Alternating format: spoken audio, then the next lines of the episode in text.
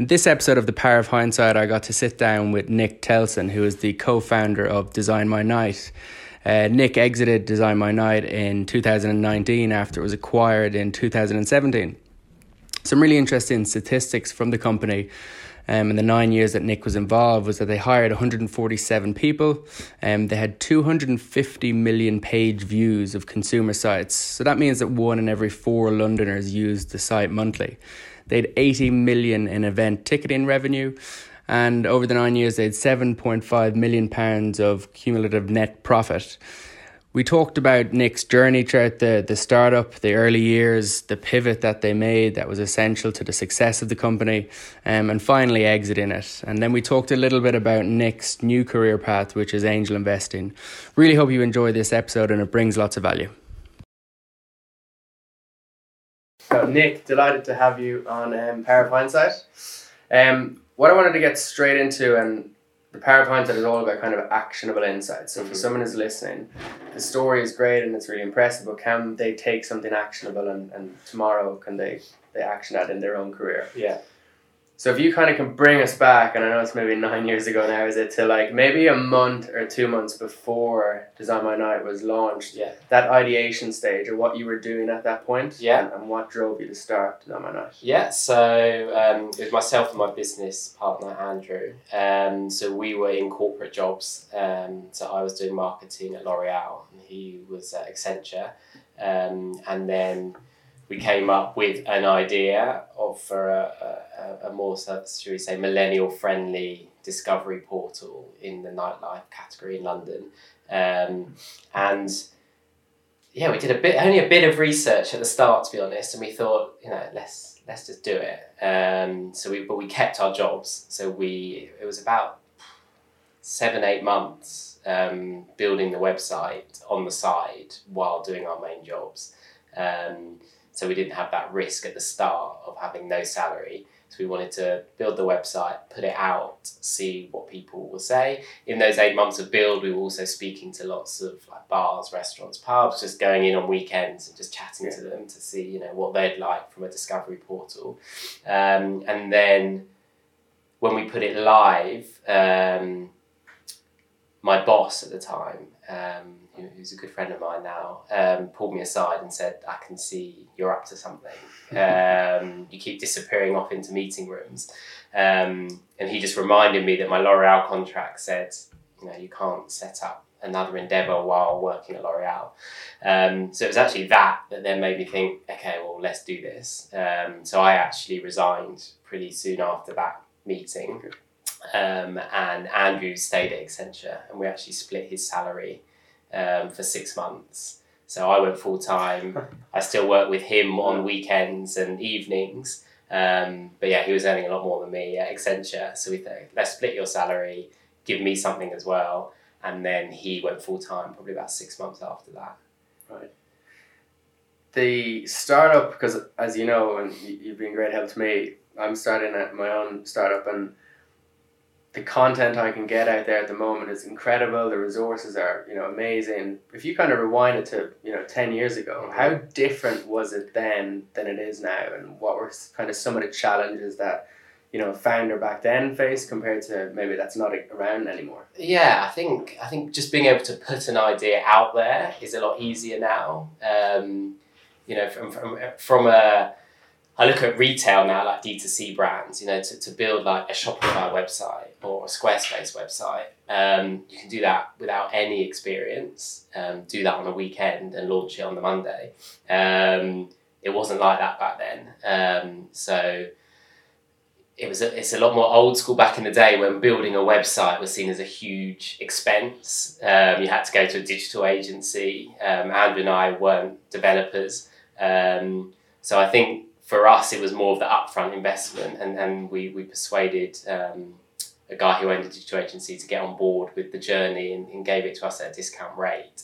Um, but I think from that point of view, getting it live was a you know a, you know it's almost like setting up a shop nowadays. You know, so it took eight months, um, and also just marketing.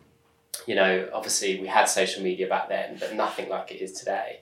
Um, so to be able to build your own following and then just instantly send that out, whether it be podcasts or Facebook or whatever, um, it just didn't really exist back then. So actually, it was a lot more pure play marketing. Um, but actually, in this space, I think what we did very well was the SEO side of things.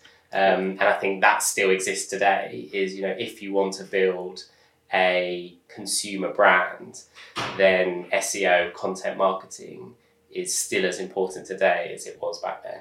Okay. If you were to, um, uh, it might be hard to summarize the first couple of years, Mm-hmm.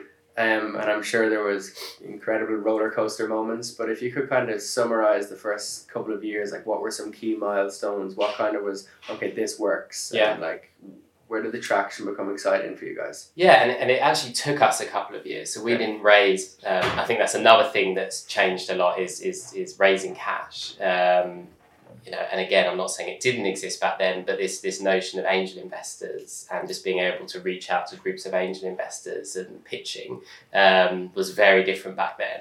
Um, and you didn't really go into a startup thinking, okay, I need to raise money. Um, so that actually wasn't in our mind at the start. You know, we both put personal funds in, and, and we're almost let's see how far this can take us. Um, we had no idea about angel investing. Um, so the first two years was it's graft. Um, you know, it was hard, hard work. Um, you know, we, we, we very quickly jumped on the idea of, of making a booking on our site. Um, but again, we did it very grassroots. So we literally just put a make an inquiry button on every page on our website, and that just came into Andrew and I. Um, and we would be 24 7 phoning up bars, restaurants, just booking people in. Wow. Um, and that was 24 7 non stop because our USP was providing a great service. Um, and I think that still reigns true today that customer service is absolutely key. So we wanted to make sure that anyone booking on our site um, would get a great service. And if we hadn't booked them in an, in an hour, we would text them as to why we hadn't booked them in yet, but it was still all in hand. Um, It was so done manually. all manually. So it came into us. It was just a it's sort of like a, a web form came into us, and we were literally just phoning phoning other bars. Um, it transpired that, that that was great for us to actually then speak to lots of bars and restaurants. Because actually, if you're phoning them up with people to book in, they're like, "Oh, great! What you know? What's this?" at?" And we weren't charging back then, so it's like, "Oh, okay." So we actually built some really great relationships from that. Um, and then, as the name implies, um, you know, which is where our head was at with the name Design My Night. People were emailing us saying, well, can you design my night? It's my hen do or it's my 30th birthday. So then, you know, without thinking about it, we almost launched a concierge service as well. Um, and the public, God bless them, when they get hold of someone, um, you know, you might give them three ideas and they'll always probably end up going with the first idea, Yeah. but they want 50 more. Um, so that concierge service, again, was 24 7 back and forth with ideas. Um, and you have to be very careful not to get stuck in the detail all the time without thinking how are you going to grow the business as well. Um, because we were both literally just booking people in, and then but you've got to take time to actually step back and think, Yeah. okay, where is this going? Is this going in the direction we want? Um, so we were juggling well, being everything. So MDs, operations, um, managing a digital agency, customer service, booking agents, concierge, um, and, and, and, and, you know, to a certain extent worked ourselves into the ground a bit. You know, I, I found those probably the second year, you know, second or third year really hard um, because it was just all consuming. But you Um, must have been profitable from that period if you weren't taking on funding, were you? Or? No, so No. we we pretty much went a year and a half, um, taking a teeny bit of money out of the company every so often to, to pay ourselves, but but but tiny. Um, and I think that's a big lesson that, that when I meet founders today that don't take money as a given and, and almost you shouldn't set up a company just with the mindset of we're going to take angel funding or VC funding. Um, make sure you can personally fund it um, because I think that's a big reason why companies fail. That you know, if you can't live yourself and be happy without taking a salary for say a year, um, you know, you might come a cropper down the line. So we knew with the money we'd saved that you know if we didn't take a salary, obviously tightened our belts, so stopped going out, stopped eating out. Uh, dinners became a lot less luxury, luxurious. We actually um, our CTO worked at Google next to our first office. Um, we ended up poaching him from Google to, to be our CTO.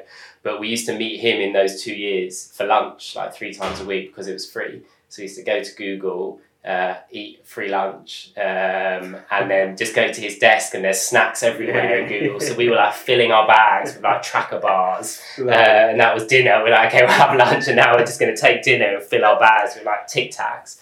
Um, so we knew we that's true bootstrap stealing from Google. Yeah. Um, but we knew we wanted him as our CTO. So at the same time, we're like, if we keep him engaged and excited at Design My Night Yeah. while getting food, um, it was win-win.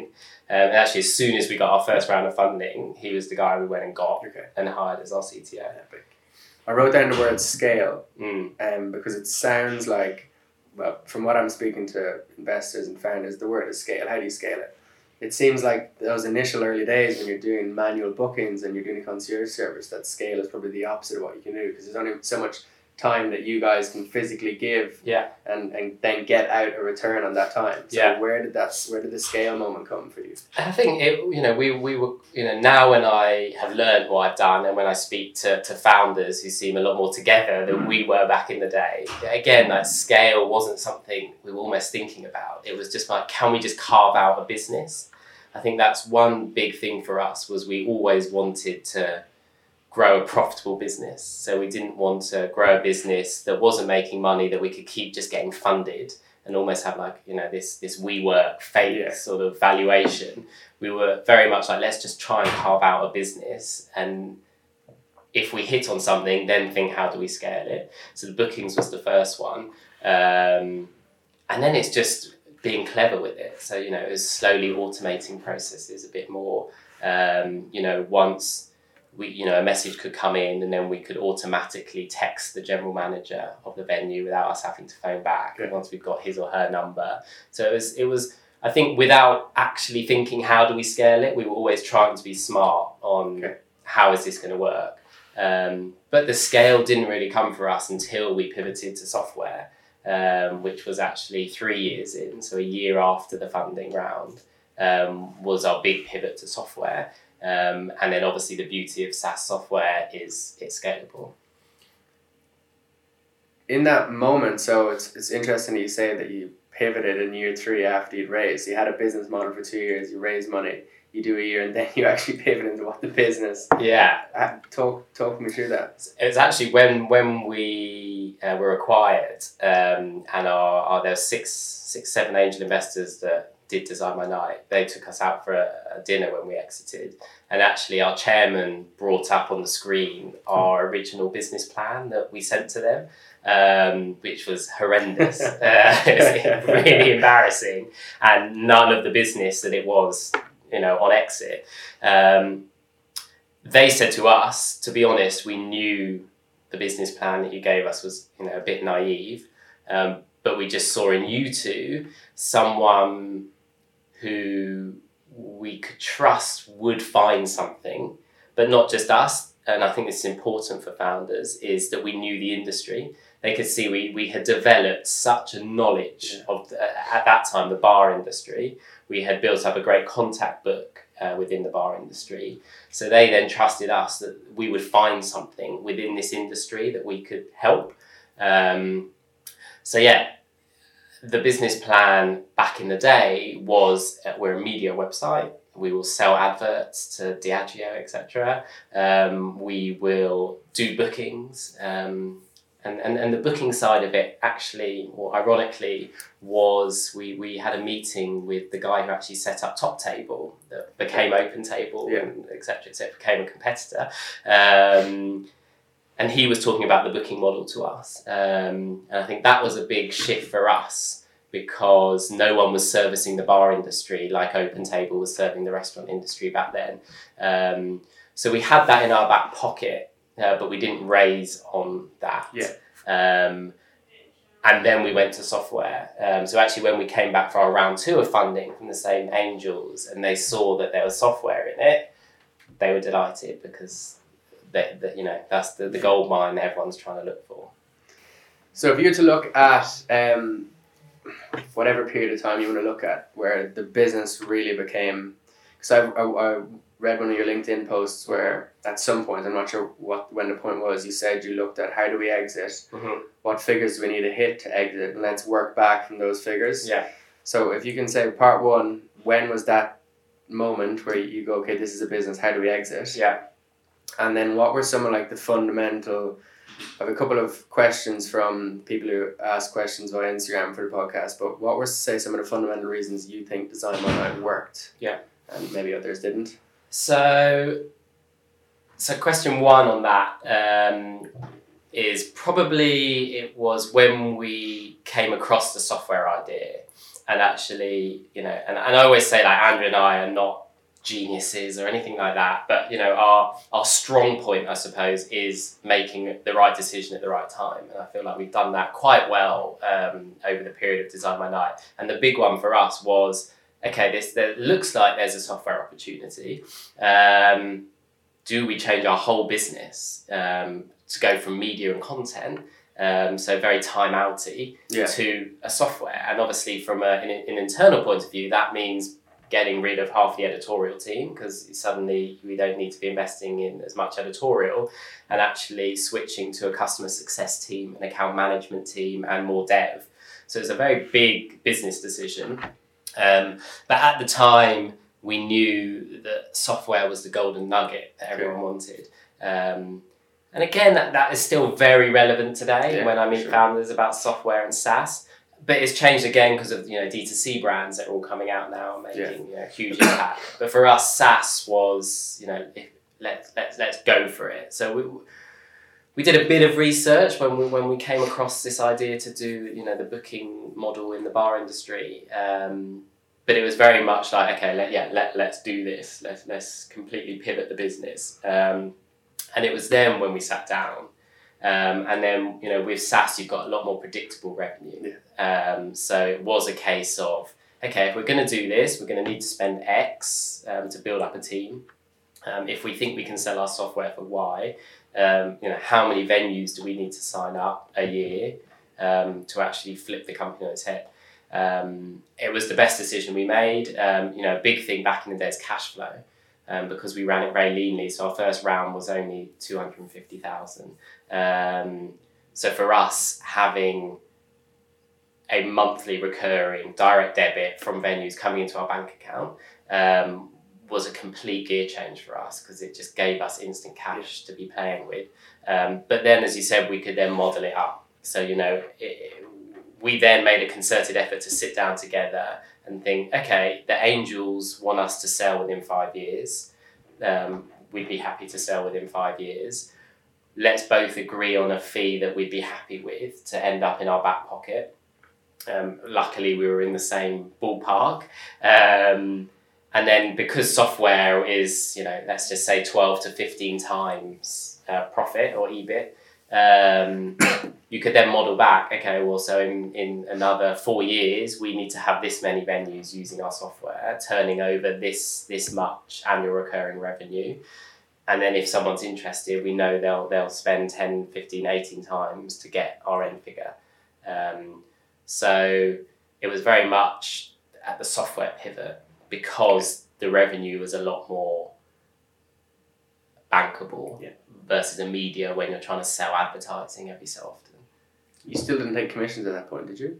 Yeah, so uh, uh, just before the software, the you know the booking revenue um, was commission uh, based, um, but again, nowhere nowhere near the scale needed.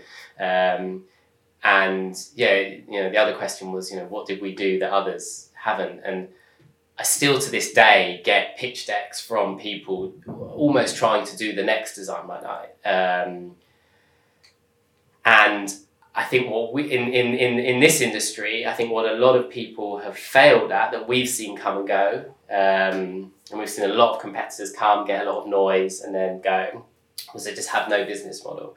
Um, so a lot of people, and still are, because I've seen the pitch decks, uh, are trying to build app only or app first discovery portal that is better. You know, it's funny reading pitch decks slagging off Design My Night now, uh, which I'm fine with because, as I say, our, our B2C side, you know, we just didn't spend as much time on, and, and Design My Night could be a lot better from a, a customer portal.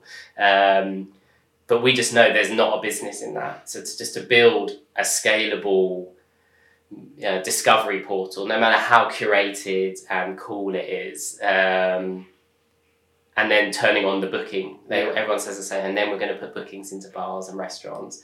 You know, I know the scale you need Yeah. and the percentage conversion rate to booking to make a very profitable business in that market. Um, and you know, one big thing I say to the people that I meet now is app only is also incredibly hard because it either has to go viral or you need to spend millions on advertising. Yeah.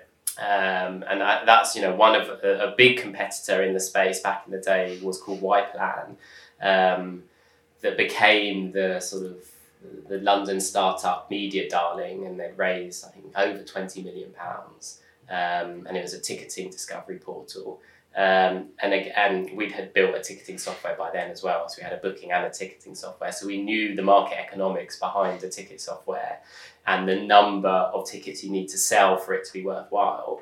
And you know they were advertising on the tube every week to get downloads. Um, so we knew they were blowing millions on advertising.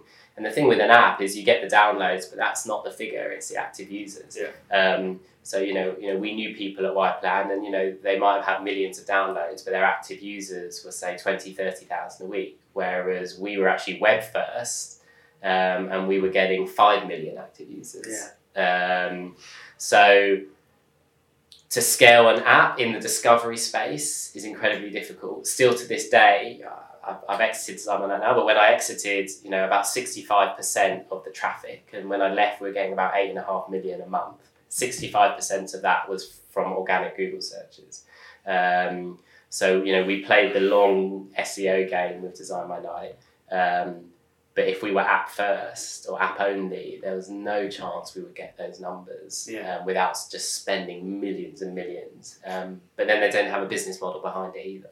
And do you think that's because people like when they're planning their night out next week or where they're going to go for it, they like looking on their laptop maybe at work or on their computer. It's just like an easier screen size or like where where are some of the reasons you thought Yeah, so the data fits your thesis? So, so you know, we thought let's not go app only for that reason. So the scale side of it was we would need millions. Yeah. You know, really early on, we used the, the Google keyword search tool and just saw what people were searching for in our space, and it was tens of thou- hundreds of thousands of searches, anything from bars in London down to quirky basement bars in London, and everything in between.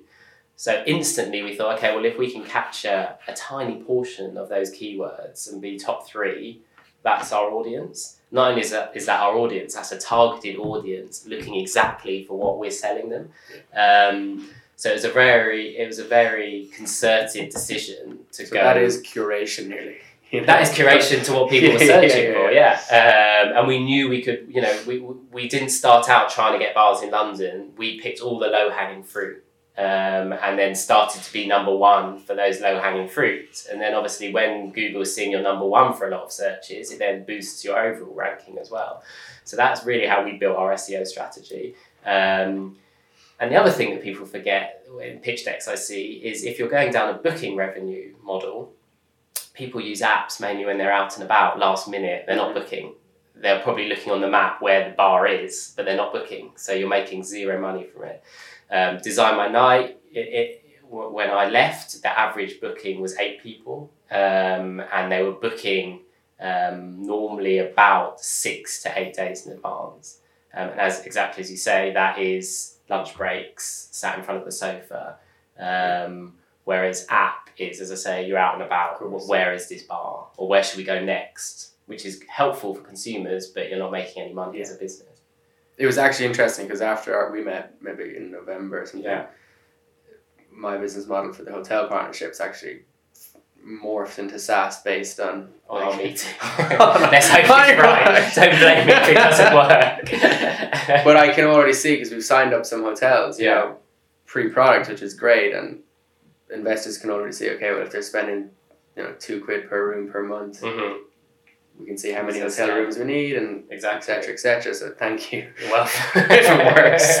um, but again, my theory was okay. Well, our tourists are landing from Berlin or Amsterdam. They're in London. They want to do stuff, so they're probably more likely to book because they're actually in London to do stuff. Mhm. Whereas, and maybe I'm wrong. My Yeah. theory was if you're in London, you're not necessarily going to book lunch next week. You might book it, Yeah. but you might not. But if you come to London, you're going to go to London Eye. You're going to go to Madame Tussauds. Yeah. It's just can we be that platform that sends them there? Yeah. Um, and that was still too risky. Hence, we still with that. yeah, I think you, you, you, you know, trying to predict customer behavior is, is super hard until you have the data. Um, when we launched Design My Night, everyone thought it'd be a student portal. Because actually, when we launched way back when, our, our strapline was uh, London's first comparison site for bars.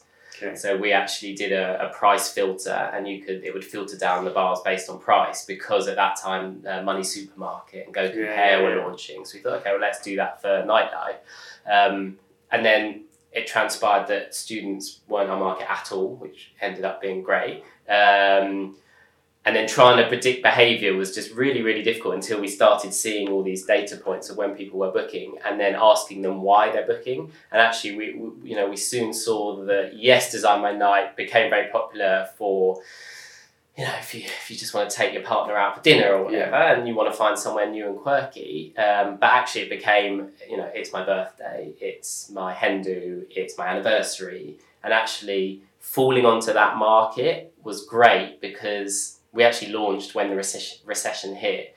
But that market is recession proof because people always have birthdays, people Yeah. always have engagements, etc. So if you can fall into that market without being a concierge service, um, we found that that really helped to, to propel us and, and we knew the market, you know, from targeted ads point of view. Um, you know, we knew the market to go after. You know, targeting Facebook, for example, Yeah. it's got your birthday. So you know, and we knew when people were book pre-booking, so we would go after people whose birthday was you know two weeks in advance. Yeah. Have you planned anything for your birthday? Um, and because we became known for having lots of quirky experiences, and um, you know, when you, when it's your birthday, you want somewhere a bit Of course, yeah. It's interesting that um, what the consumer sees your brand as is Mhm. slightly different than what the actual business model was behind closed doors. Most people, you know. I'm doing podcasts more now. Now I've exited, but yeah, most people still to this day have no idea that Yeah. there's a software company behind it, um, and yeah, just see us as a timeout, um, which is fine because that is you know a big part of the model. Because two of the questions were actually like one was like um, your imagery is beautiful and your design of like you know the the venue. Mhm. How big of an impact did the visual Mhm. layout of the page play an impact in booking conversions? And then the other was like you know what's a new up and coming restaurant? Yeah. you know, which is like funny. this is just small. Uh, yeah, and I think, and you know, from the consumer, as I said, it, when when we exited, I think it's something like one in six Londoners were using our site every month. Um, so you know, that's a lot of people just using it to, to find where to go Yeah. out, which is, was is a, is a huge part of the business. Um, to that question, imagery is everything. Okay. So actually, Andrew, my business partner, has, has a great eye for that stuff, um, and the visual impact of a page more than words. And I know there's a big shift to video, etc., um, which which we, we we played into, but you know it costs a lot to film lots of venues, so we were actually did just stick imagery. And as we went through different iterations of design of the site, the the venue images just got bigger and bigger and bigger. Um, Because you could see booking conversions go up as the as the images got bigger and better. So I won't name the bar. but There was a bar in Soho that we worked very closely with. Um, the it was a standard bar in Soho, um, popular. Um, they did a refurb um, and put in made it a bit more of a circus theme. So they had um, Wurlitzers as tables and stuff. Um, the, the offering was pretty much the same. You know, good happy hour, Yeah. pretty cheap drinks for Soho. Come and have a party. Um, the flip from standard bar photo to the, their main cover image became like the Wurlitzer table was something from 100 bookings a month to 800 bookings a month. Um, and, and it's just simple plays like that that just capture people's imagination. Um, so yeah, so for us across the whole site, so when you land on the homepage, it's a huge cover image because that just inspires people, um, you know, to, to get them thinking a bit differently. Um, so imagery, video, very important. Layout is an interesting one. Um, we did do a lot of A/B testing, um, and again, I, I don't know if this has become a bit you know less fashionable nowadays but you know back in the day it was if we change the book button to orange instead of purple is that going to have a you know are people going to book more? Or you know you've got to have a decision color on your website and an informative color so people know that purple is book and green yeah. is information. Um, and we fell into that trap and did lots of A/B testing. You know, let's move the book button to the right of the page because that's how your eye scrolls yeah. across the page. Um, for us, it didn't really make a difference. Um, um, it was it was definitely imagery, and as the pictures got bigger and better, and, and, and we asked that of our clients was you have to upload really yeah. good pictures because that will impact it. That was really the, the, the, the deciding factor. We were big fans of Airbnb back in the day. Um, we always admired what they did. Um, and again, back in the day, I haven't used it for a while, it was landing on an aspirational photo of a beautiful home. Um, when you were in the SERP, you could s- scroll all the images, yeah. so you didn't have to click on the, the home to see all the images. And you know, and I know personally when I used Airbnb, I would look at the photos. I would do a filter, and then it, any of those photos look cool. with Somewhere I want to stay. It's the same with the bar um, okay, it's in Soho, that's where I want to go out. To and, and who, who led that in Design My Night? Was it the CPO? Was it the. Um, it, it, was, it was us. Okay. So I think, you know, we. Um, you know, up until exit, you know, we, we drove the business. Uh, it's probably one of our failings was actually not probably giving over enough. Um, you know, a lot of the design of the website, but we were designing and doing three softwares in the background as well um, was us we were sort of the product managers for the site and the software um, great tech team um, so yeah we, we we were the ones okay. really driving customer behavior keeping our eye on trends and actually again something that i think founders forget is to take yourself out of your brand head and just think as a customer. Yeah. So as I said to you, uh, you know, what did I like about booking on Airbnb? Um, and if you think, would I book or does that look good to me? You would hope that you know, as a founder in that industry, you, you know, you should have quite a good eye, and it's not booked, it's not backed up by statistics and all of that. Yeah. But you know, you should be able to look at a page and think, you know, is that visually appealing? Would I book here? um, if the image is that big versus huge. It's, um, it's funny they say um, like they say some older executives when like they're their marketing execs come in and say we need to start doing digital ads and they're like no no that stuff doesn't work. But then on the way home in the tube they're on their phones Instagram and yeah. Facebook. So it's like your business head changes your logic for some weird reason. yeah and, and, um, and it's the same with like restaurants and bars we speak to. You know they obviously come to us for insight into you know what's trendy and what's you know the next cool thing to do. Um, and sometimes they just come up with stupid ideas and you're like okay you are a 32 year old lady, take out that you're head of marketing for this brand. Would you take your friends here because of this change you're making? Yeah. No. Mm, okay. Well, that's not a good sign. So, you know, in, in business, you've got to trust your gut. Yeah. Um, and you can look at statistics and you can pay agencies a fortune to do A B testing and stuff. But, you know, yeah. we've always trusted our gut. And I think that's why we're both very good partners because we trust each other's gut as well. Yeah. Which I think is very important. Yeah. Second last question on Design My Night. Mm-hmm. Um, and uh, actually, no, I'll go straight to I go straight to the kind of finishing up Design My Night. Mm-hmm. Is um, well, I'll ask you to kind of review your your biggest learnings and biggest failures. We can do that maybe at the end mm-hmm. actually. Mm-hmm.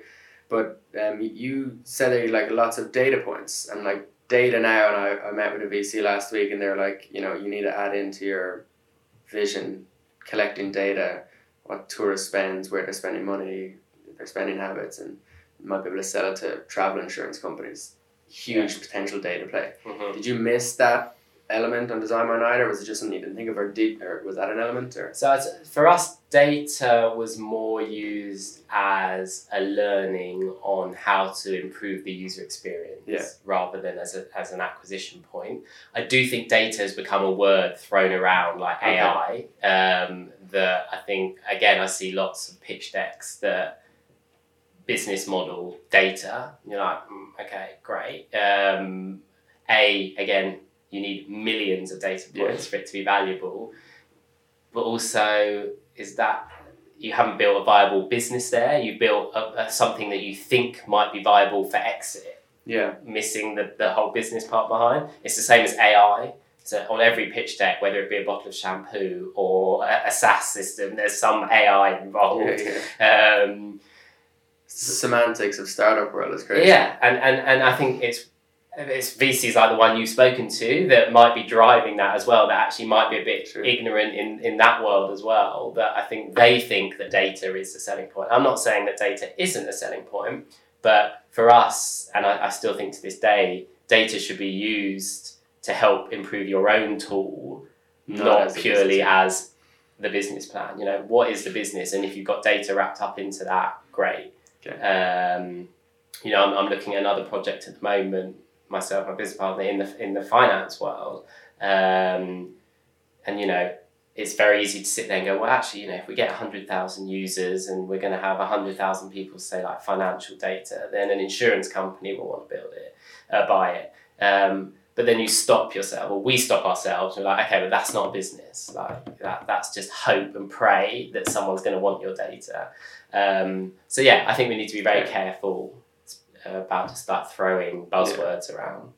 Let's actually do it now. Let's go and it doesn't have to be three, but people say pick the top 3 Pick as many as you think are relevant. Your biggest learnings and like and failures of that period of your life. Yeah. Um, This is probably the actionable bits that me as a, a, a younger entrepreneur can go, Yeah. okay, cool, I can learn from that. so I think um, so. Starting with failures. Um, so again, not many people know because it was quite early on. Was um, when we launched Design My Night as a consumer brand. Um, Groupon had launched at that time, and and, and That was, the, the, darling. darling. Um, and I used it probably to buy some crap as well. Um, and we thought, you know, and and we, you know, almost just started and we were using our personal money. So we thought, oh, okay, well, why don't we do like a, a nightlife Groupon? So Because that went to unicorn in two years, right? yeah. But then they've, they've falsified their accounts or whatever. yeah. We can all build a Yeah. unicorn with fake accounts. Um, they so we thought, okay, well, let's do this for the nightlife industry. But it was actually our first foray into software. Okay. So we hired an Argentinian agency to build us a deals platform. So it's going to be called Design My Night Deals. Okay. We probably spent a third of our cash developing this this deals software. It would work exactly the same as Groupon. So we would say. Um, you know, whatever, five cocktails for five quid instead of 50 quid, but we need to sell a hundred to activate the deal. Um, And we built all this technology behind it, got some venues involved, um, but we just weren't big enough. So we had these great deals, but there weren't Couldn't enough satisfy the, the, lim- the limit to lock unlock it. yeah, Yeah, so we not enough people were buying it because we, you know, we just thought, oh, it will go viral because it's you know cocktails for five quid instead of fifty quid. Um, and, we, and we built the platform, we launched it. It was uh, Design My Night deals. It was an arm of Design My Night, um, and it just wasn't working. So pr- probably a good success of that was um, realizing that it wasn't working and, and stopping it. And yes, we lost a third of our cash, um, but we didn't drown any more of our cash into it. Okay. Um, so that was a bad business decision, and, and a learning from that is not to jump on a trend. Um, and if you are going to jump on a trend, do your research um, and just think it through properly. I think as entrepreneurs now who've been through it, if we would have sat down and done the maths economics of how many people we needed to buy deals for it to be worth it, we would have you know never done it. Um, But you knew when to cut your loss as well. Exactly, and I think that's very important. Um, you know, and, and, and pivot. Um, so I'm quoting friends. Oh, you're using semantics now. Yeah, pivot. Because I'm because I'm new into the tech world. I'm hearing all these words. Pivot is like, in my eyes, logically, didn't work. Let's look at something else. Which is what Which it is- is, yeah. and, and, and, and that's not a bad thing. Okay. Um, you know what I don't agree with, and I've said a few times, um, if people see my LinkedIn, is this whole you know, don't be afraid of failure. Failure's fine. You'll learn from it, and some inspirational quote about failing.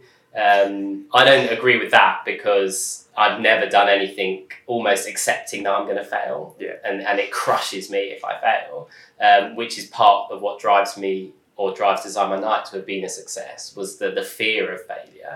I think if you go into this blase attitude that oh failing's not the end of the world, I'll learn something.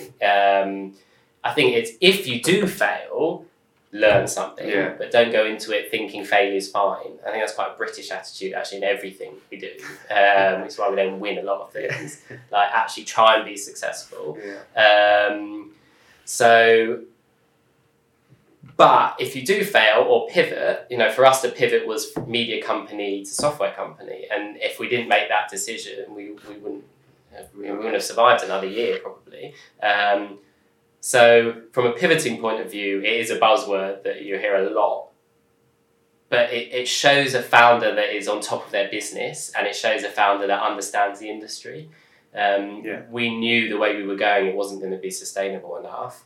But then we were also really deeply involved with the bar industry at the time, and we could see they needed a software that we could build them.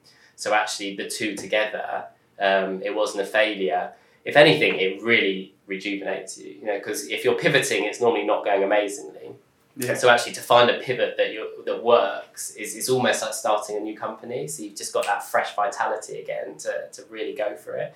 Um, so I think that was a success is was being able to pivot. Um, I think from our point of view, um, the, the whole SEO strategy was, was a strength. So you know we, we, we, we put our flagpole in strategy uh, in content, sorry, um, and and we were like we are going to play the SEO game.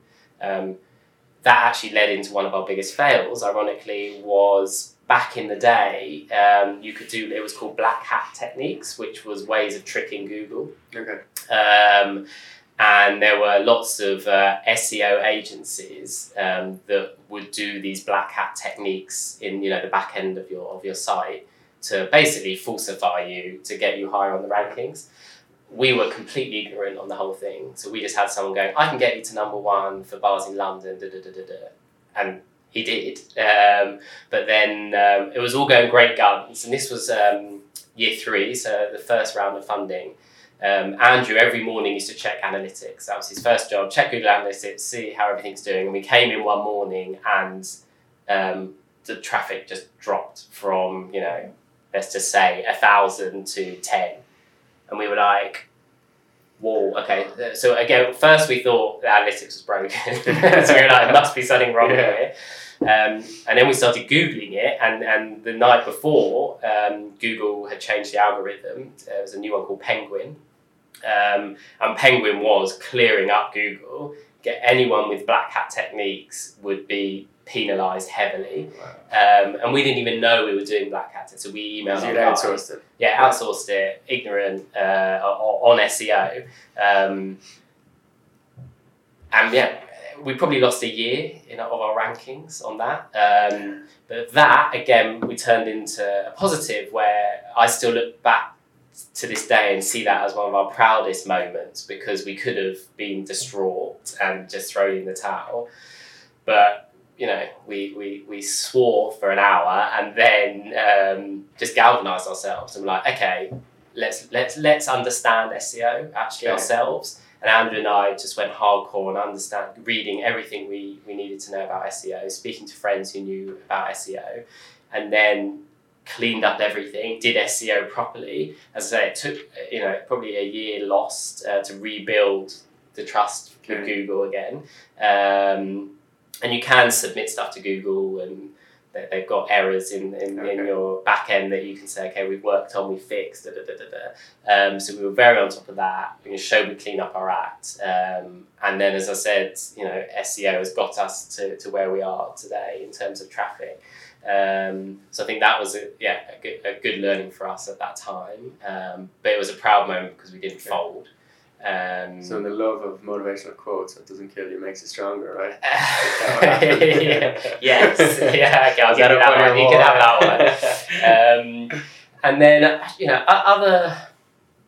We really you know. Fortunately for us, Design My Night. So apart from deals and Penguin Morning. Um, was actually very by the book in terms of, of a startup. Um, you know, you have the, the hockey curve, which you know listeners will, will probably know on you know it shows growth. Um, you know, and the hockey stick is what all investors want to see. Um, you know, we pretty much plotted over the five years um, that hockey stick growth um, to a T. Every quarter, we would hit our forecasts. Um, so we, we, we just ran Design My Night very sensibly, Okay. very cautiously, very numbers driven, um, very leanly um, until exit. Um, and so much so that one of our investors, who was the, the head of entrepreneurship at the London Business School, they wrote a, um, a study on Design My Night, um, just on, you know, Andrew and I always joke, we're almost like the boring startup. Yeah. Uh, the lean, Okay. boring startup because we were never impressed. Um, we never went to startup meetings, and Andrew and I never got our own names out there as founders in London. Um, again, the scene has changed. That's just personality, you guys. Yeah, I think we're both quite introverted, but at the same time, so driven to succeed in the business. And in my mind, going to you know hobnob, hobnob with other founders for an hour and all you know sort of peacock with each other versus just going home and doing an hour's work. Yeah. I'd get more value of the hour's work. Uh, I'm not saying don't network, but we were very uh, just head down. Um, let's say we didn't, you know, we were never because we never like revolutionized something. Um, you know, you know, sort of like TechCrunch and all that, and we didn't raise money, so no one really wanted to write about us. Of course, yeah. Um, we didn't really have a, a very PRable story. Um, so yeah, there's not tons of press about us two as founders or as a business, but we just got our head down and knew that we were building a successful business, and that's where our competitors came along, raised money, were the darlings of media. But we, we said to our investors, I always remember the first uh, board meeting when YPlan raised like 20, 30 million pounds. We said, don't worry, like, they won't be here in a couple of years. And they did eventually fold. Um, we just knew, we trusted our business, we Yeah. knew our metrics, um, and we just got our head down and just worked really, really hard. Um, so this is new, this phase in our life, like coming out of the shadows of Design My Night to tell the story almost. So n- now that you're in, kind of moving into phase two of like when you're becoming an angel investor yourself, Yeah. And your own thesis on um, on what you where you want a founder to go, because obviously, like you read some bits of startups where you've got such a small chance of success, but if it does succeed, it'll be wildly successful. And you Mhm. see people like VCs that you know the untold secret is they won one or two unicorns that covers all the losses for Yeah. you know businesses that don't make it. I don't know if your exit is like widely publicized the figure, but like say it wasn't a unicorn exit. No. So are you looking for founders who are and I don't want to say to use the word realistic because that does that's kind of rude to a founder who's Mhm. exited for say 10, 20, 30, 40 million. Yeah. Fucking great exit. Yeah. But it's not a unicorn exit. Yeah. So like are you looking for in the words of investing Mhm. realistic exits? Yeah. Or are you still looking for a wildly successful unicorn brand exit? But hundred percent the realistic Okay. side. I think um, to find that unicorn. Um, so I'm part of a few sort of um, networks coming out of San Francisco, um, but that's that's more. Um, you know, I won't be getting really involved. That's more like here's a bit of cash. I like the idea. You know, you can have webinars with the founder. I like the founder. Okay, let's take a punt on a few of those might become a unicorn, but that's money in the bin. Let's just say. But my my normal angel funding, I should say, which is predominantly UK, um, is very much I want to see a founder that I say, as you were saying, it sort of contradicts sort of the VC side of things, but I don't want to see unrealistic. You know, if, if, if some if a founder sits down in front of me and they're at pre-seed seed level and within three years, you know, they're turning over a hundred million pounds, you know, I'm just like that's bollocks. Like, I, I, you're not, you know, I don't want to, I don't want to stifle your ambition, but it's it's just not going to happen. Um, so I'm telling you now, that's not going to happen. Yeah, you know, unless you're something that I've completely missed, uh, which I hope you are. um, that's just not realistic. Um, but do you see it from the founder's point of view? Because I've had it right. So Mhm. I've had a, and that's why I've now got an awesome accountant who did a sick financial model that has variables. So if you're an investor who's risk averse, you can put in the variables Yeah. that you think will hit, and that does that to the model. And if you think we're going to kill it, you can put in those variables, and it's your decision, mate. Yeah. Because I sent a deck to a mate who owns a dev agency who's super hooked up in Silicon Valley. He goes, "Those numbers are too small. I can't send it to anyone I know." Yeah. I'm like, I don't even have the product built. He's like, I don't care. They look at year five, and if it's not at 50 million, Yeah. they're not going to look at the Yeah. rest of the deck. And I was like, And Okay. you, I think, as you said, I think like different who you're pitching to, which is very sad. That it has to be like this. The um, you know a VC, yeah, you know wants you to be selling for a hundred million at least more. Yeah. Um, whereas angel investors, I think, are a lot more realistic. You know, as as an angel investor, a you're putting in your personal cash. And, and, and a lot of the angels I know is personal, hard-earned cash as well emotional tie to uh, emotional tie to that cash. Um, it took a you know a lot of blood and guts to get that cash. Um, so if I sit in front of a founder who says, you know what, Nick, you know if, if, if, if it booms, great, and I'm ready to be on that journey. But you know what, you know I'm looking at maybe you know in five years time, uh, you know a 40 million exit, and I think these are the if we can get it to that, these are the types of people that I think would buy us in that range. You know, I'm sitting here thinking, okay, well, you know that that's 40 times return for me fantastic like um, versus someone who is yeah i'm going to be doing 500 million um, which just for me just shows it's, it's not the type of founder i want to back just because i uh, you know you're full of shit basically um, and you know i'm, I'm I, I, I do, and I'd have to slightly disagree Oh, because yeah, I'm coming from a, a, a very naive position coming Yeah. into it, and it's a, it's a product of the environment. You're a product of the 100%. environment, so you're looking at Y Combinator YouTube content, you're speaking to VCs, you're speaking to advisors, and then you speak to someone like you who's realistic. Well, I've just been told for the last three months to not be realistic. yeah So sorry, man, I didn't want to disrespect you. I still think it's crazy, but this is what I'm being told yeah, to do. and that's why I agree. And I think that, you know that's why yes, you, you know if, if you've got a good financial model, that's very important, and you can change it up based Yeah. on who you're meeting. Um, so you know, I would recommend if you are meeting angels and VCs, is take the time to do a bit of due diligence on who you're meeting. Okay. Um, and yeah, a VC you've got to show scale, intent. Um, but I just know that is so rare Yeah. you know, to find and, and, and it's not just San Fran, you know, it's great. Like Europe at the moment and London, I think is is is booming in terms of unicorns and really exciting stuff coming out of Europe, which is amazing.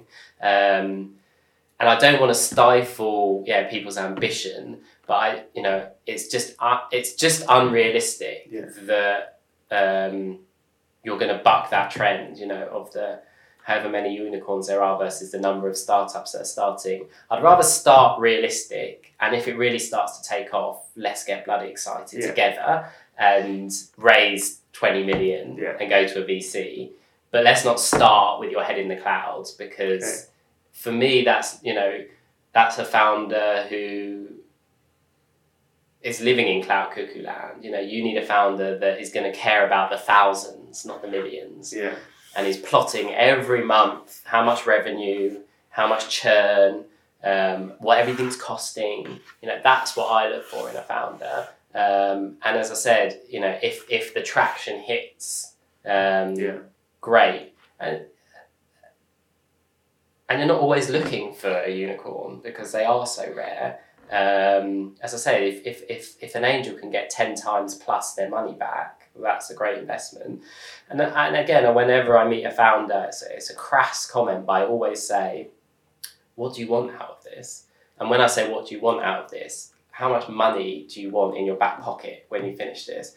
Because yes, you can do startups for the greater good, and I actually am investing in quite a few around the environment and mental health and well-being at the moment. Um, and, I, and I think you know that is great. that startups should be doing changing the world, hundred percent. Um, you know, look what Tesla's done for automatic cars, Yeah. as uh, electric cars. Um, but also, I think if we're all honest with each other, It's it's you know for me I obviously I wasn't changing the world with Design My Night. Um, it was I didn't want to work for a corporate anymore, and I wanted financial freedom for my loved ones and for my family and myself. That you know I'm now thirty five, so I was like, if I could be financially free at thirty five and not have to worry so much about money, and then just do what I want to do, that's the best outcome I could hope for. So Andrew and I were okay. Well, what what does financial freedom look like for both of us as a figure? Um, and yeah, it wasn't a hundred million pound exit. Yeah. Um, and, and our investors were always on board with that. There was one that always wanted us to go to America. Every board meeting, when when are you going to New York? Why isn't Design My Night in New York? Um, but Andrew and I were just always, we don't need to go to America to hit the figures we need to hit Brilliant. um, you know, we can exit for what we want to exit. You guys are going to make a very tiny sum of money out of it as well. So you know, you know, we don't need to go to America, take our eye off the ball, uh, maybe fail. Um, let's just nail the market we're in. From you're now ultimately somewhat, probably not really having to sell yourself to the founder, right? Mhm. So like, what is what does Nick bring to the table to a to a founding team apart from say the, the cash, you know? Well, I, And what's your philosophy for the next couple of years? On Yeah, so we're so um, so Andrew and I um, we're like ants and Dec's, all of our friends. So we do a lot to, together. You know, we're, we're best friends. We do a lot together. We've actually just bought an investment property next door to each other as well. Literally Literally, like ants and. Dec's. Um, I I think it's we just trust each other's judgment. Um, we, we I, you know we, we had probably like two arguments in nine years as founders. you were mates pre. Yes, we're best mates from Okay. uni. Um, so we're so we're embarking now, yeah, on a. So we're actually going to set up sort of like a venture house, not venture capital, but a venture house where all of our brands that we invest in are going to sit. Um, in a venue, in a location. not necessarily a Okay. location, but what we what we want to do is um, for all the brands we invest in is create you know like a digital platform for them to interact with each other and help each other. Super. So coming to our platform, we can all help each other. Um, we um, also looking at part of this venture house to do an inc- our own incubator.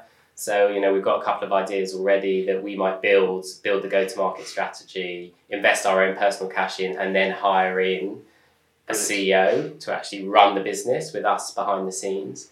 Um, we're also going to be looking at um, our own syndicate because we get a ton of pitch decks to us. Um, and at the moment, we've got loads of angel networks where we're providing a lot of pitch decks to. And I think we're finding, finding because we've done it, um, a lot of other angels and VCs and, and groups are sort of trusting our judgment a bit more Because you're a founder. because we've done it. Um, so um, yeah, we're going to be starting up a syndicate um, soon as well. So you know, message me on LinkedIn if you're interested in that. Um, but what we're really going to bring, what we want this sort of house to be, is like a big brother. So uh, not spying on them as in an arm around the shoulder. So you know every um, every founder and, and actually every founder we invest in rather than company, you know, we say that we're available. Um. You know, if you want to put us in uh, once a month for a meeting, whatever, here's my number. If you want to WhatsApp me whenever and you've got a question, just ask me. Um, and I are very upfront and direct, so we'll, we'll give it to you straight what we think. Ignore us if you want, but we'll always give it to you straight. Um, and we really want to be part of the journeys with them. We don't we don't want to butt in, but um, yeah, we want to be that arm around the shoulder, that help, um, that inspiration when needed. Maybe just thinking a bit differently because we've seen something before, um, which I think has been the founders that we've invested in. Um, you know, they've said it's very refreshing that, that to have someone on their side that's done it. You know, we're almost Sure. like silent founders with them. Yeah. You know, we're just like, look, if you ever want to bend our ear about something, or if there's say two of you and you disagree, you know, bend our ear on it. Um, so that's really the ethos we want to go for. Is um, you know, a let's have some fun. It's meant to be fun, um, but we're also here for you emotionally. like we know the emotional roller coaster of founding. So if either you know if any of you are struggling, let us know. Um, let us know if we can try and pick you up if needed. Um, but also hopefully just giving you some just good insight whenever you need it. Um, How are you finding the emotional, maybe psychological side of it's your hard earned money for nine years and you're giving it to a founder and you can't, You can't do it. do it. it's Like, is that, has that been a learning curve? Um, I think spending anything, whether it be uh, you know buying a, a new car or buying a new pair of trainers or whatever, it, it's it, it's it's a strange you know it is strange because there's that fear that you're going to lose this money you you've spent so so long to earn. So I think there's just a natural psychological fear of losing your Fear of loss, right? losing Bigger your than fear of gain, yeah. Yeah. Um, in terms of, of, of the founders, it's actually, I found it the opposite. I've, I've, I've really enjoyed, I was actually, just before, I was with two hours with one of my investments. Um, it's actually really nice to be able to just give insight, give my view, and then fuck off. and then they can do it, which is what our agents do with us. And we used to come back every quarter and we're like, we've hit forecast, we're on target. They're like, great, keep doing it. Um, but it's really nice to be dipping into lots. Um, and as I said, we're not precious. You know, if, if they want to ignore everything we've said, that's fine. If they disagree, let's have a discussion. You know, I'm definitely not right Yeah. uh, all the time, far from it. Um, but it's really nice to just to see a founder's cogs ticking um, because of a conversation we're having, and you know, you know, maybe them thinking a bit differently because of a conversation we've had. Um, but then they've got to go and execute it, which is quite nice. And is that um, is that decision making process when you're going to make an investment, and you could summarize it in say sixty seconds without having to go into too much detail Yeah. each part? Yeah, What's a winning investment when you go right? Here's fifty k, hundred k. Yeah. These are the reasons I think So it'll be a win. first and foremost, it is the founder or Yeah. founders. Um, I, I- you know, I, I, if they've got something, and I- and and and like the, the, our investors said to us that they know the market really well that they're operating in, and they're a founder that I just get a good vibe of. Um, that's normally the winning combination. Okay. Um, I obviously am looking at the idea, um, but again, as I've put on LinkedIn a few times, you know, I, all the, the the, the market sizing and all that crap, like oh, it's a trillion dollar market. I'm like, great, like yeah, I know. You know, let's say your industry, yeah, okay, I know the hotel market's huge. You don't need to show me Yeah. three slides, but again, other people will want to see that. But I'm just like, who are you? Who's your team? Um, do you understand this market? That's the big thing. And because some of the some things I invest in, I don't know the market as well. I understand the business idea, but I don't understand the market. And there's one um, I'm currently closing at the moment in, in healthcare, and I don't know about healthcare, but I understand the idea.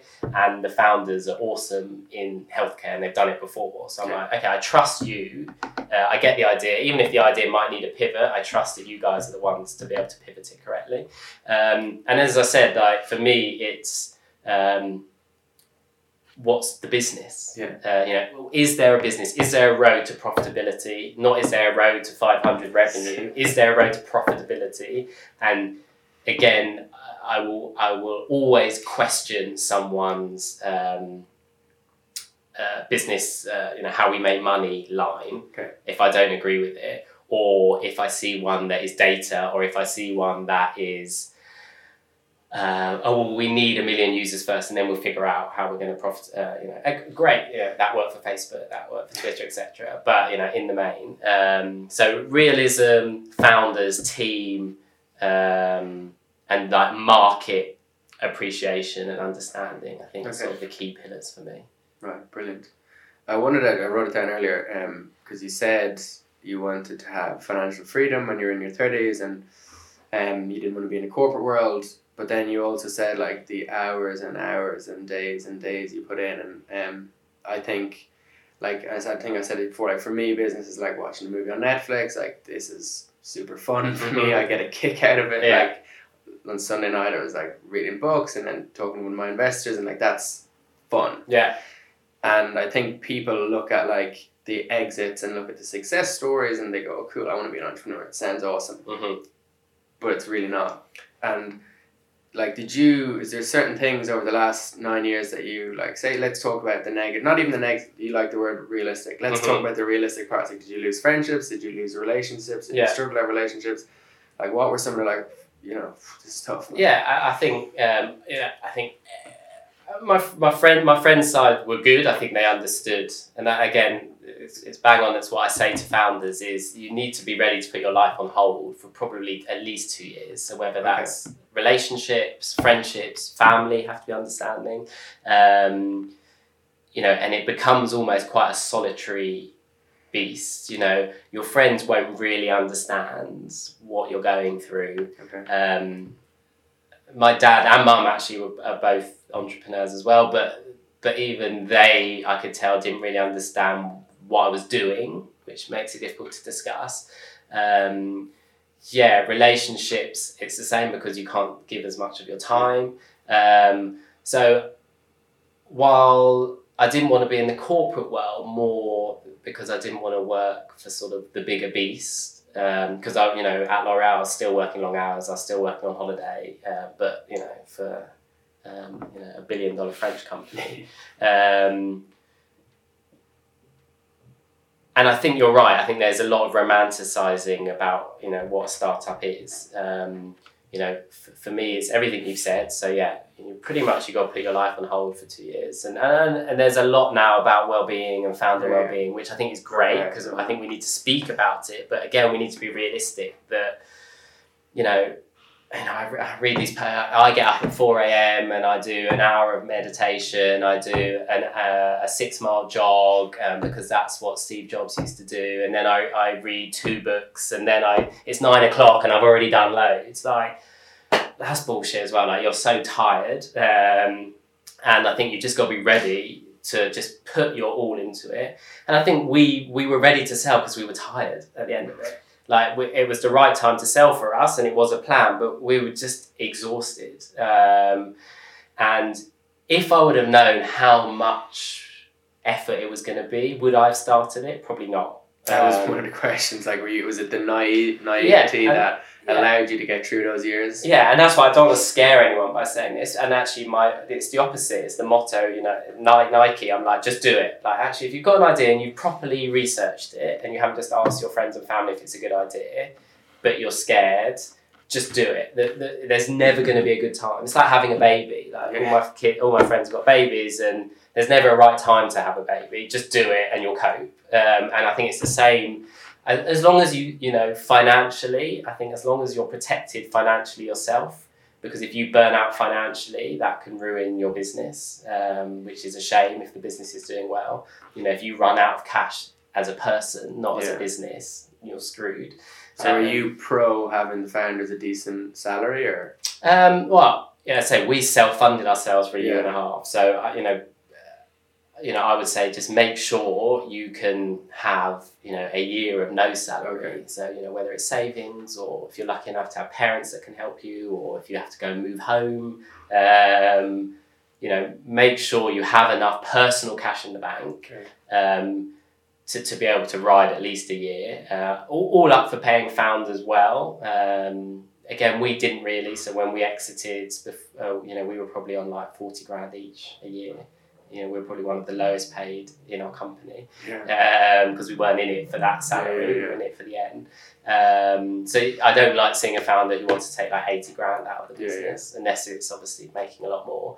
Um, so it's it's uh, yeah. I want people to see the realism of, of what doing a startup is, um, and it's so rewarding in so many ways. Yeah. And and we've achieved our goal, which is great. And you know, I'm in a, a wonderful place now, which I'm really fortunate for. Um, but if I would have known what I'd have had to go through to get that, it's like if you know how cold a swimming pool is, would you yeah, jump yeah. in it before you jump in? Probably Yeah, not. Um, so I think as long as you're sensible, level-headed, your family, friends, relationships are all aware that you know you're going to be off the grid for a couple of years at least. Um, then just just start. Um, and you know what? Humans are resilient, and, Yeah. and as I say, you know, we, we're often asked like, "What's the magic pill?" Um, or "What do you and Andrew have that maybe Yeah. others don't?" Nothing. Like we're just grafters, and we made Yeah. some good decisions at the right time.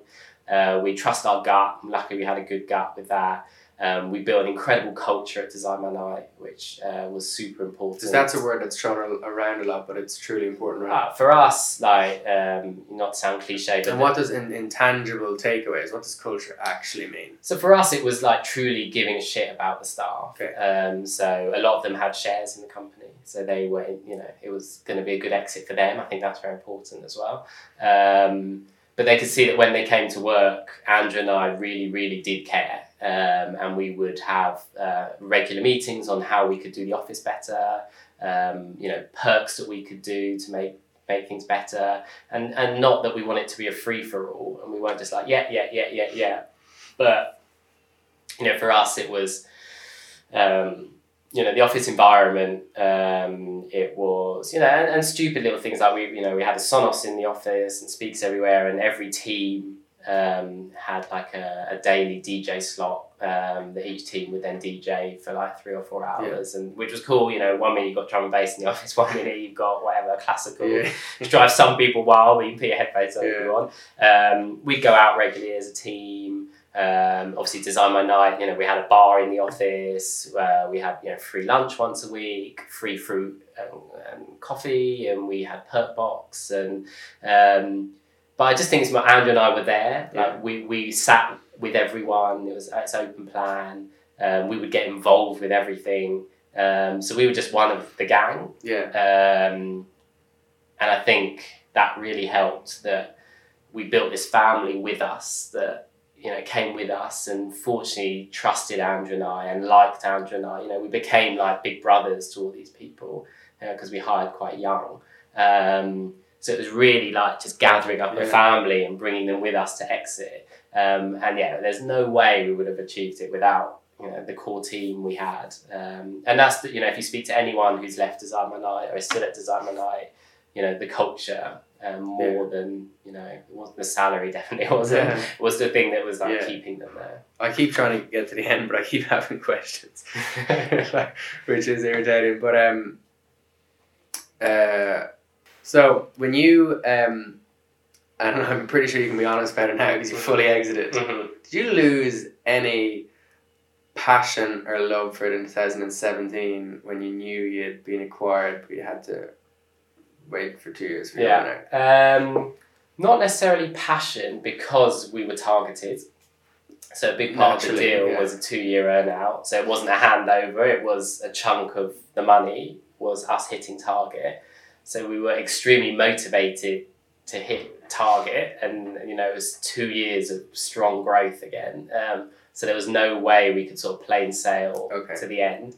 Um, I think the last year, um, you know, as the transition starts happening, the company that own you obviously need to start implementing some of their ways and putting in some of their team because obviously we're going to be going, um, and that's really tough. Um, and I think you know by the end of it, we're definitely ready to leave because in a weird sort of way, we built Design My Night to not work in a corporate, but corporate had bought us. Um, and you know you can try and be as cool as you want as a corporate, but you're still a corporate. Um, so Did a lot of staff leave at the same two year? um, not loads actually. So again, Andrew and I were um, able to sort of keep the design my life bubble because when you're in an earnout, you can be quite brutal with your acquirers. So you know if they want to change something, if that's going to affect revenue in any shape or form, you can say, well, no, that's going to affect our earnout, and that came down to culture as well because our team was so important. yeah, yeah. So we could bat off a lot from Okay. our acquirers to be like, no, no, just you've got to leave us be. Um, you know, we, we will make sure that by the time we go, you will have, you know, you will know everything you need to know, and whoever you hire to replace us, we're here for them. Um, but you just can't change this, this, and this. Um, so we, we, you know, it was tough at times for sure, um, but we, we managed in the main to keep the bubble. Um, what will happen now? We've gone, not sure, um, but Completely gone. Everything card. gone, completely Yeah. gone. Yeah, so How's, how's, uncontactable. Yeah.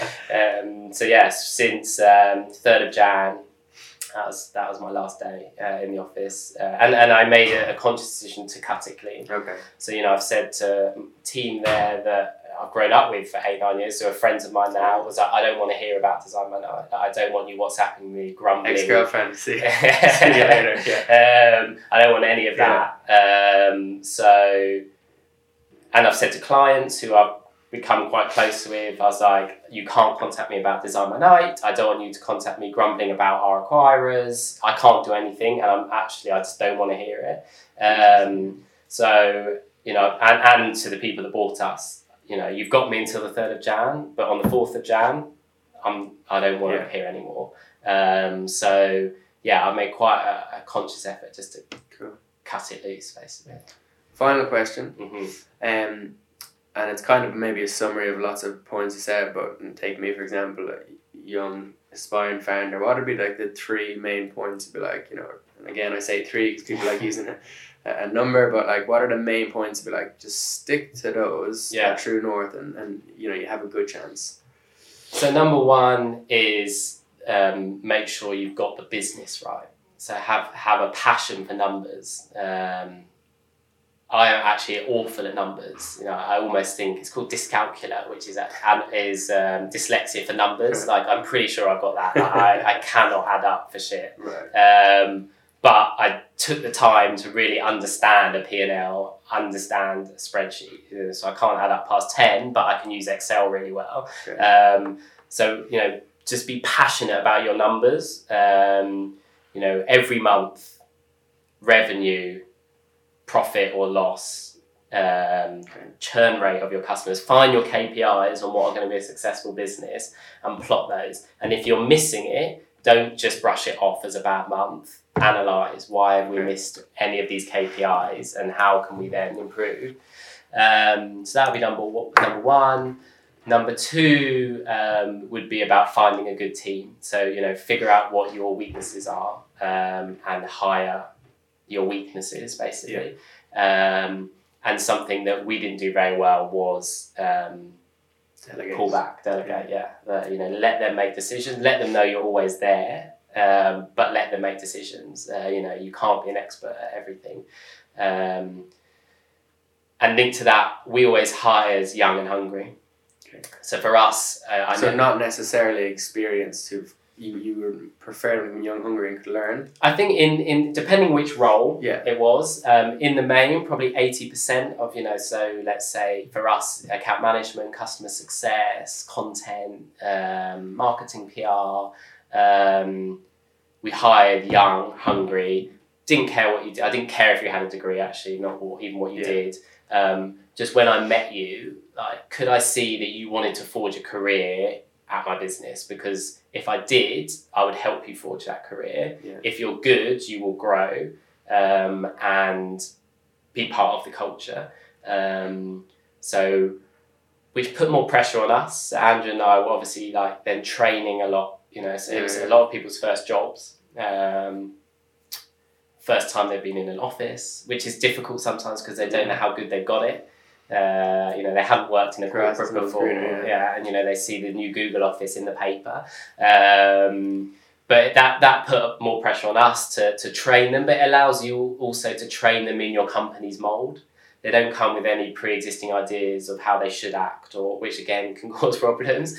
Um, but we really shaped a lot of people at Design My Night who now have brilliant careers, and whether they stay at Design My Night or leave Design My Night, we know they're going to flourish from having Design My Night on their CV and the Yeah. experience they've gained.